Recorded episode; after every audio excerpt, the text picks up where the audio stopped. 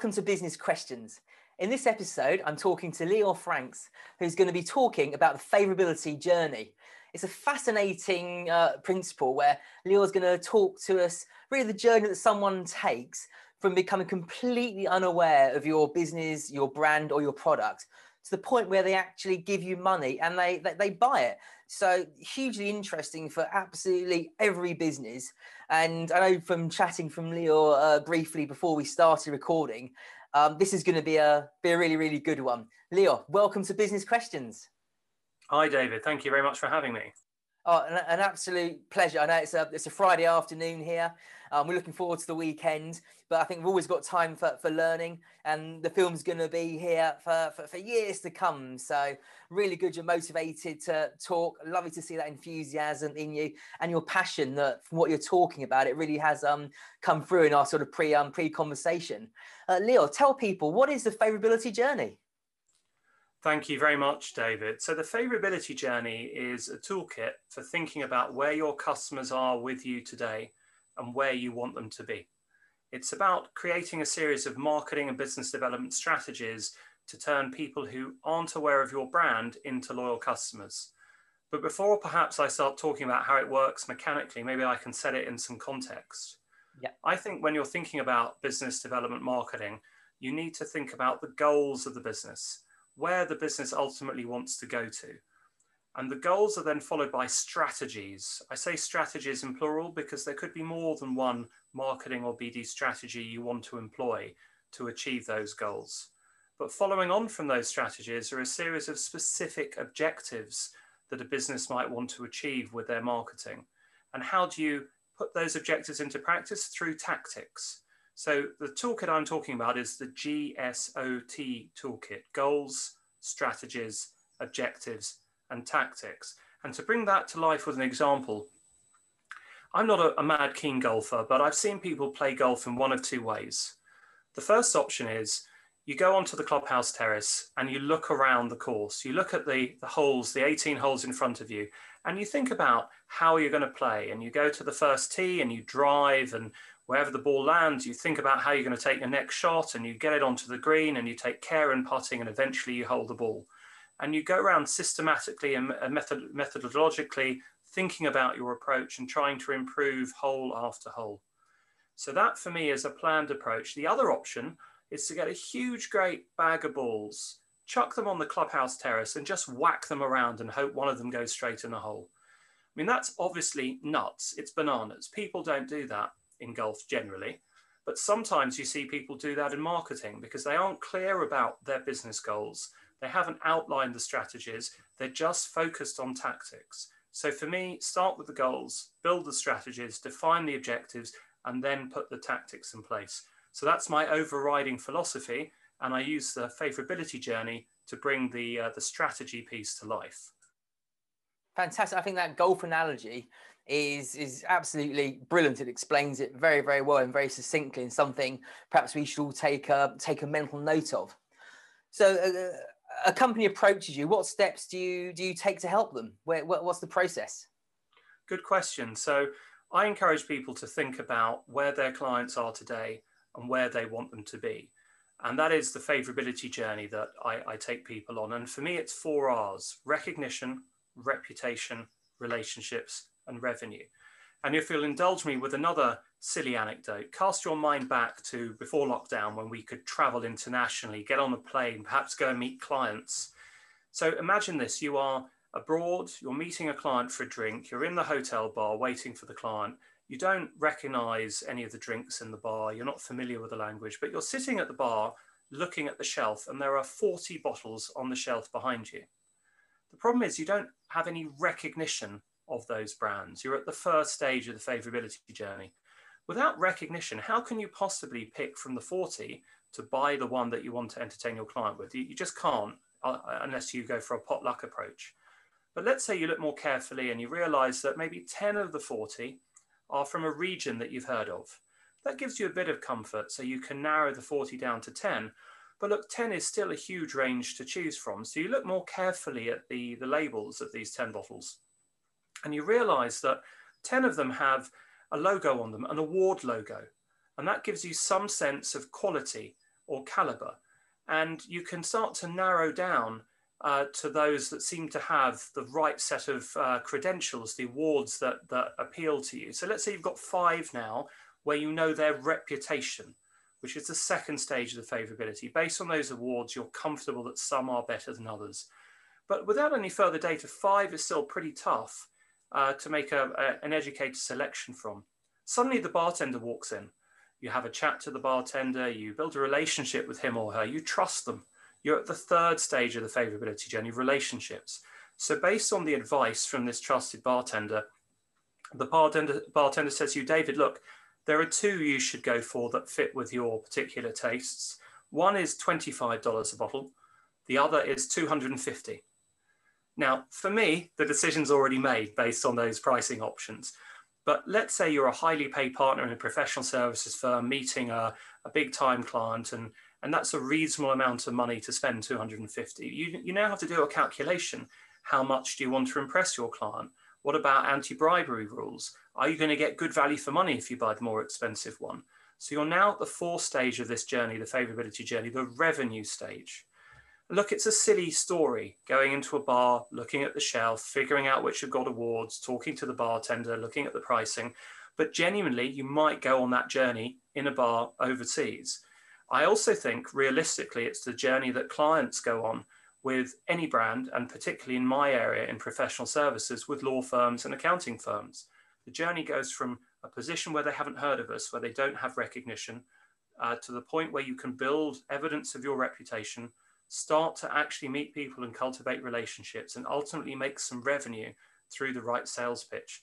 So I encourage my colleagues and my teams to think about clients where they are on that journey to get the relevant information to understand how the client feels about us, and then to plot specific objectives and tactics to move the client along the journey, always bearing in mind the ultimate goals of the business, which we're there to, to serve. So that's the favorability journey recognition, reputation, relationships, and revenue. And it creates for you the strategies that fit within the earlier framework I described goals, strategies, objectives, and tactics. And if you do that right, you might not get a hole in one, but at least you'll be able to improve your handicap. Absolutely. So, would you ordinarily work um, alongside uh, a marketing agency to implement uh, the, the, the, the, the, strategy, or would you work as a, or you uh, just as a consultant coming in and doing it solo? That's a good question. So, I mean, I, I've now had five director roles where I've worked within, within an organization in house as a director of BD and marketing. Um, I'm now with a law firm by the name of Kingsley Napley, which is a, a leading uh, London based international firm. And I tend to take responsibility myself as the director of marketing and BD for coming up with the strategies in line with the business goals. And some, sometimes I need to help the business clarify and codify those goals. But when we get to the point where we're developing objectives and tactics, that's when I bring in consultants or agencies I mean, if I was working in an organization where we had a team of hundreds of marketing and BD people, you might not need the extra resource, the extra skills of external advisors. But when you're working at smaller firms without hundreds of staff, there is a huge value sometimes to having external counsel, whether it's on particular technical specialisms like communications or people with real expertise in advertising or messaging. So, I mean, to summarize, I tend to take personal responsibility as a director of marketing for the strategy and I bring in agencies to help me with the tactics where we don't have the bench strength internally.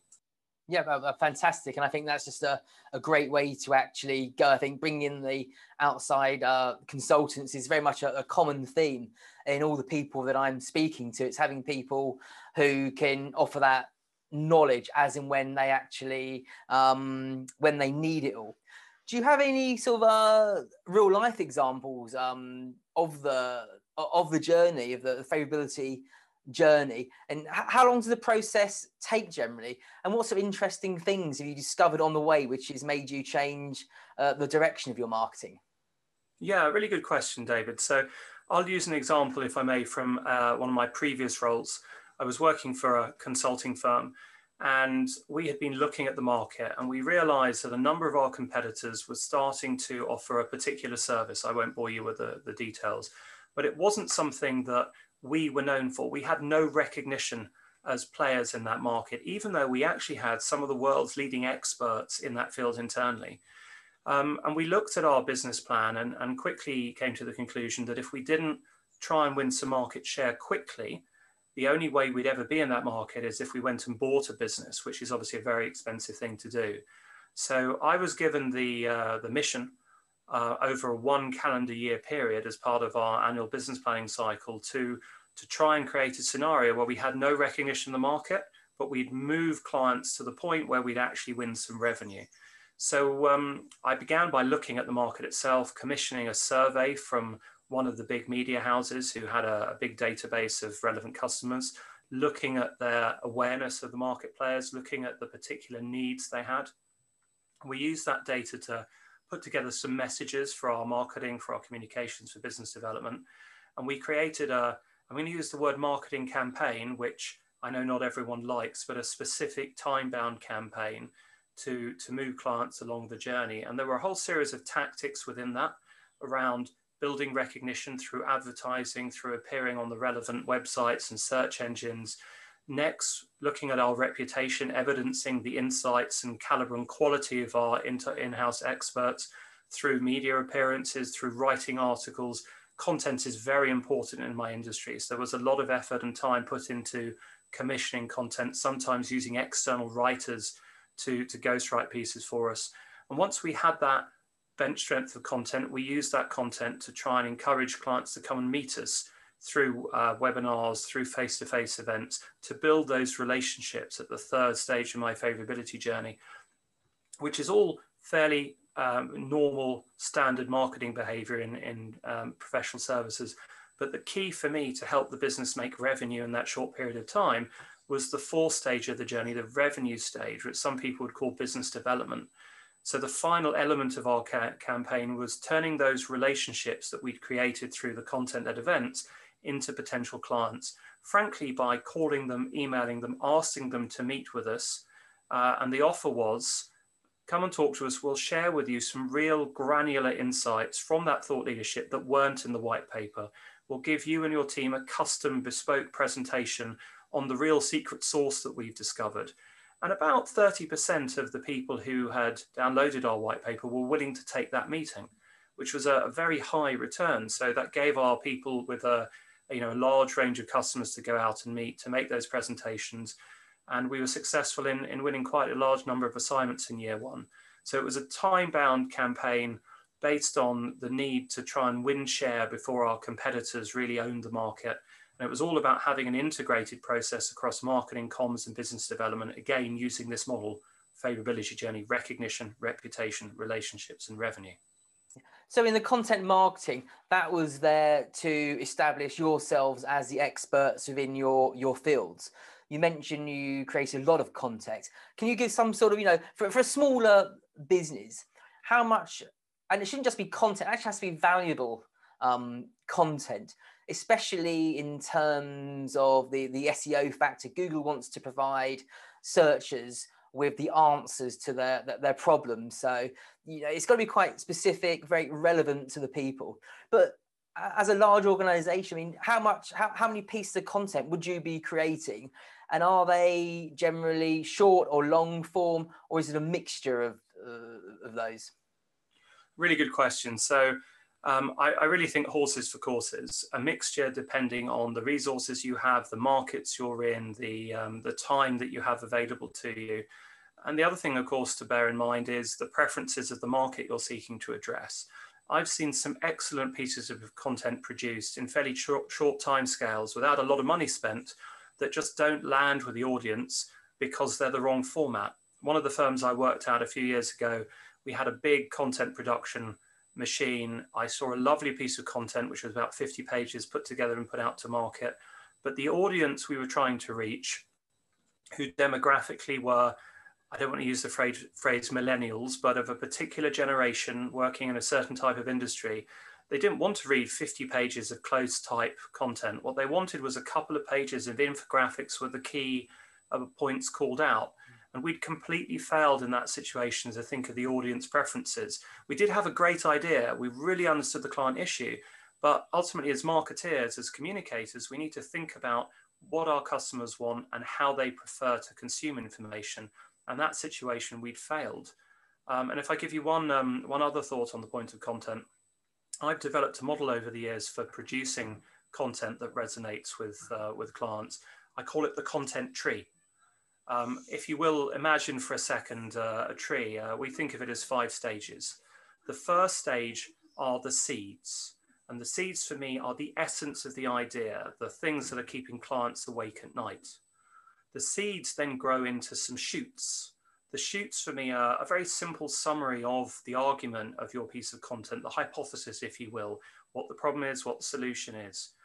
And that's great. You can validate that, you can test that. If you get buy in, the next thing to do is to really evidence the hypothesis with what I call roots. And the roots is the evidence, the data, some research, market analysis, whatever it is that allows you to thoroughly test the hypothesis and draw some conclusions that are of value.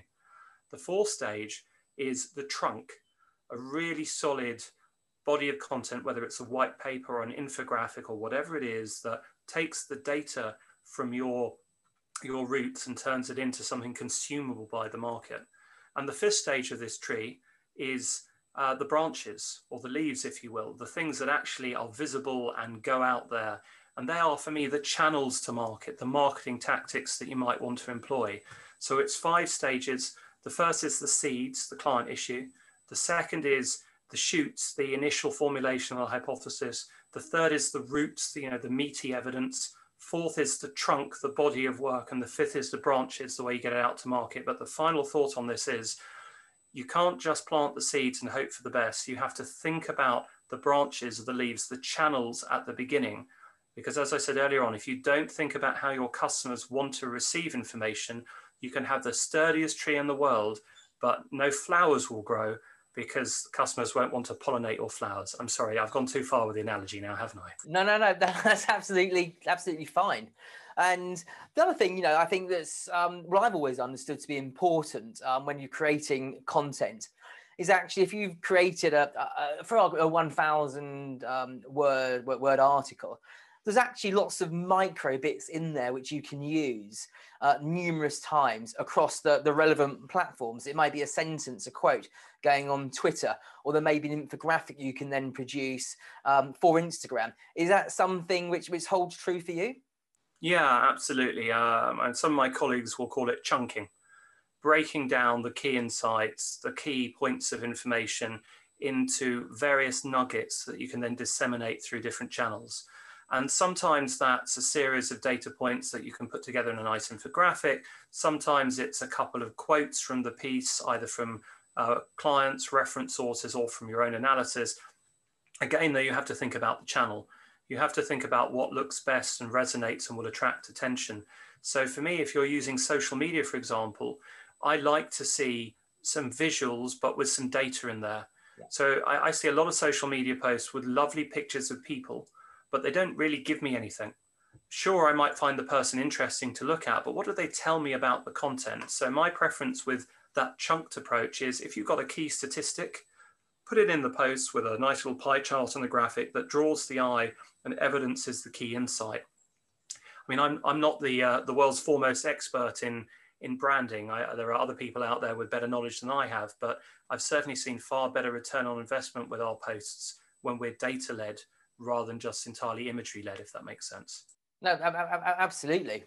And so, in marketing in, in, in general, Leo, Leo, was there um, any moment where you've had an aha moment? This is something which has really worked, or something that's really stuck with any sort of golden nuggets of, of marketing information? Yeah, um, maybe I'll give you an example. So, um, I've used my planning approach, the favorability journey, uh, over the years, um, but I've discovered that the most successful uh, programs or campaigns, the ones with the best ROI, are the ones that really have a, a wow factor around some of the tactics. And I'll give you a, um, an example of where we did that really effectively. With one of the programs I was running a number of years ago, we looked at the demographics of the target market, and they were a particular role of individual chief financial officers in large companies. And we looked at their socioeconomic background and, and their personal interests. We wanted to talk about particular content we had on a topic, which we knew was relevant. So if you think back to my content tree, we knew the seeds really hit the client issue. But the problem was the market was saturated with content on this. It was a very particular issue around regulation a few years ago. I won't bore you with the detail. We needed a, a wow factor to get people in the room. And um, looking at the demographics of the target market, one of the things that stood out was their love for cricket, which is not a sport that I've ever played. Um, I didn't grow up in a, a town or a school where cricket was the sport. So this wasn't my preference, but it was very much led by the demographics. So I booked the, uh, the then England cricketing captain, Alastair Cook, to come to a dinner where we were going to talk about our research, but our research had a, um, a tinge of, of leadership around it, which was obviously his particular spike. And you know, the first point is we invited 70 people uh, for 50 places. 50 people turned up on the night, top tier potential clients. Uh, they stayed all the way throughout the evening, engaged thoroughly the discussion, particularly when Alastair started speaking on, on leadership.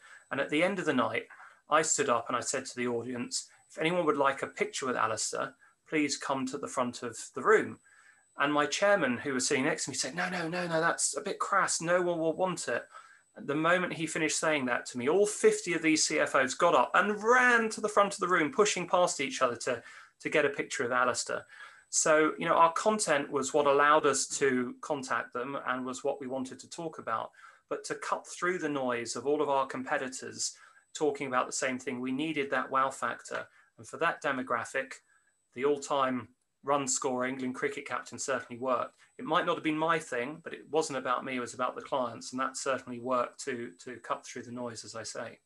No, I absolutely think that's the key to marketing, isn't it? It's just understanding your your customer and understanding what where where their eyeballs are, what their interests are, and then communicating um, like that with them. What what tips would you give in marketing to small businesses?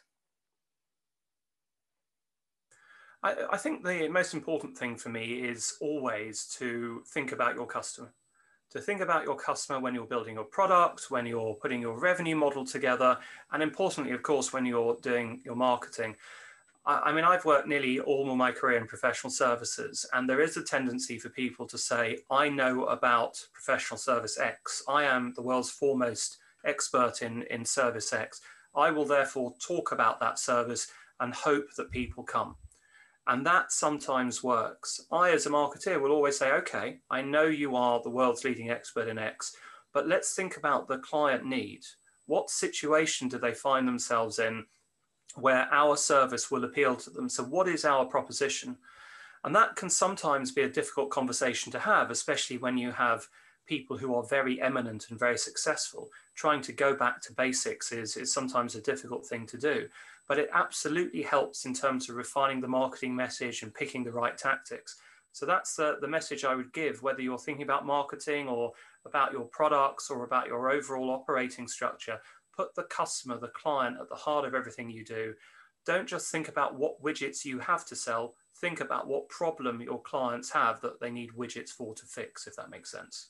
It does. Oh, thank you so much. It's been some absolutely fascinating uh, the information you, you have given. Very very insightful, and I've certainly learned a lot. And I think business is is mindset as well, um, to, to, quite a great extent, actually, in how we think about things and how we process things and how we approach business. It's a, it's a way of thought that can be transformational. Um, tell me about with the favorability journey is that something that people can speak to you about or is it through um, your company what, what's the best way for people to actually read about it in a little more little more depth Thank you. Yeah, I appreciate the uh, the opportunity, David. I published a series of articles actually about the favorability journey, which are um, available online. If you were to Google the phrase favorability journey, they'll come up. Or alternatively, if if you're on LinkedIn and you were to look up my profile, Lior Franks, you'll see them at the uh, the top of my profile. Happy to share with anyone who who's interested. Uh, I think there's wide application across all industries. You know, I have to say there are plenty of other similar models out there. So it may not be about my model. It may just be about having a model, a structure, a process. If you come back to my earlier remarks about golf, you know, you can either chuck a whole bunch of balls on the terrace and whack them and see what happens, or you can have a more planned approach. So I think the important thing is to have that plan, whether you use my favorability journey or something out of a marketing textbook, you'll certainly see a lot more value if you plan, measure, and monitor rather than just whacking balls off the terrace and hoping for the best. Which actually brings me on to a, another point, which has just come to me, which you could use in that analogy, which I'm going to use um, going forward. And I do hope you um, you agree with me on this point. But lots of business owners, especially small business owners, family companies, they are they, they have a know-it-all culture. We know everything. We don't really need outside help. Occasionally, they do get it in. Um, they certainly don't, uh, or generally don't have a, a, deep understanding of marketing. Have a, a surface level. But a lot of these people actually they may be playing golf. And I'd put money on the fact they've been to the golf course and they've paid for lessons for a, a professional. Shouldn't they be doing the same in their professional lives and paying for a consultant in marketing or HR to come along and actually give them the benefit of their knowledge? That's a really good question. Um, I uh, I played a bit of golf um, uh, when I was at university, and um, I had several friends who were just naturally talented you could put a ball in front of them and they could drive straight onto the tee on a 300 yard hole. Not fair. Any, amazing. I mean, they, they never had any training. They never had any background. You know, one of them didn't even own his own clubs. He just had that natural gift. And it's the same in business. There are some people who just get it. They know what clients want. They know how to put the product together. They know how to market it. Uh, and that's wonderful. And, and you see some of those people at the top of the Forbes rich list. And if everyone had that skill, there'd be no need for consultants. There'd be no need for in-house HR, marketing, operations departments, or whatever. I, on the other hand, on a golf course, I don't have that natural skill, and I don't play regularly now. But I certainly did have lessons with a pro years back when I wanted to try and figure out how to, you know, drive on a long hole or how to, uh, you know, to get a ball out of the rough. So I needed that expertise. I needed that insight. And there are a lot of people out there who probably would would uh, really improve their game if they had a pro with them, giving them little tips as well as helping them with the overall strategy. So it depends where you are. If you've got the natural gift and you don't need any help, why bother bringing anyone in? But I think the vast majority of people would always benefit from having professional advice, whether it's an external consultant or an in house specialist to help them with all of their functional needs. And also, I think it brings me on to another point analogy that I can personally um, relate to is that don't try and necessarily do things which you don't have an understanding of and you can't afford a consultant for. I'm going to bring this back to, to golf when I used to play, and we used to go away as a group of, you know, 20. Every year we play a championship course, and every year I would get the wooden spoon for the worst player. And I got thoroughly fed up of that because you're in a group of lads and some ladies as well. And we all get our big drivers out and we whack it, and my ball's going left, right, and never ever center absolute nightmare. So one year I find, you know what? I'm going to play with three clubs. I'm going to take a five iron, a pitching wedge, and a putter. And you know what? I unbeaten. I was player of the year because I knew I could hit those clubs down the center of the fairway onto the green and putt. So I actually took things back to basics and stopped trying to do things which I hadn't got the skill set to do and I needed to learn more.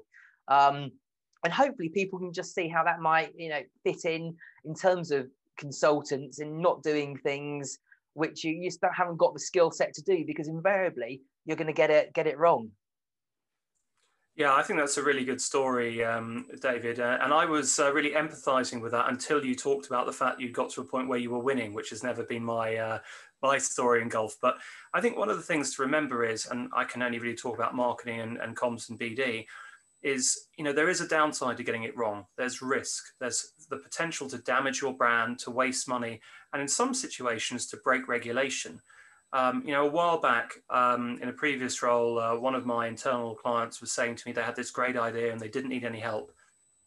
And i said to them what about gdpr the um, the data protection regulations? And they looked at me as if i just conjured up four random letters and stuck them together and they said, Look, I don't know anything about GDPR, but it doesn't matter. I'm going to go and do this. And I said to them, Look, the tactics you're articulating are, are sensible based on the market, but we're going to get sued.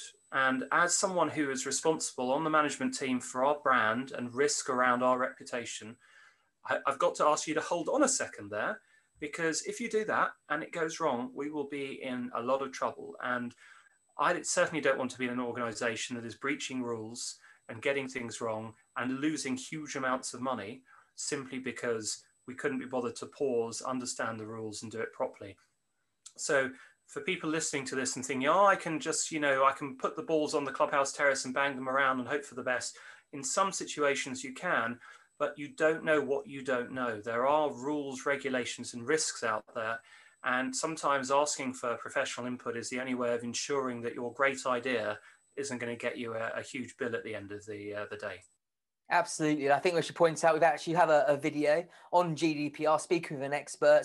I'm discussing lots of things. And my bet is that most uh, small to medium sized businesses are actually not compliant with GDPR um, especially with um, Brexit and even on their, their, their, laptops. It's surprising the rules and regulations there are, and it is definitely worth speaking to an expert to ensure that you you are fully compliant. Leo, thank you very very much indeed for your your insightful knowledge, and really everyone go to Leo's LinkedIn profile. I'm going to give the address below, and also you see it on the screen here. Please go there, read about um, it more, and Leo, thank you very much indeed.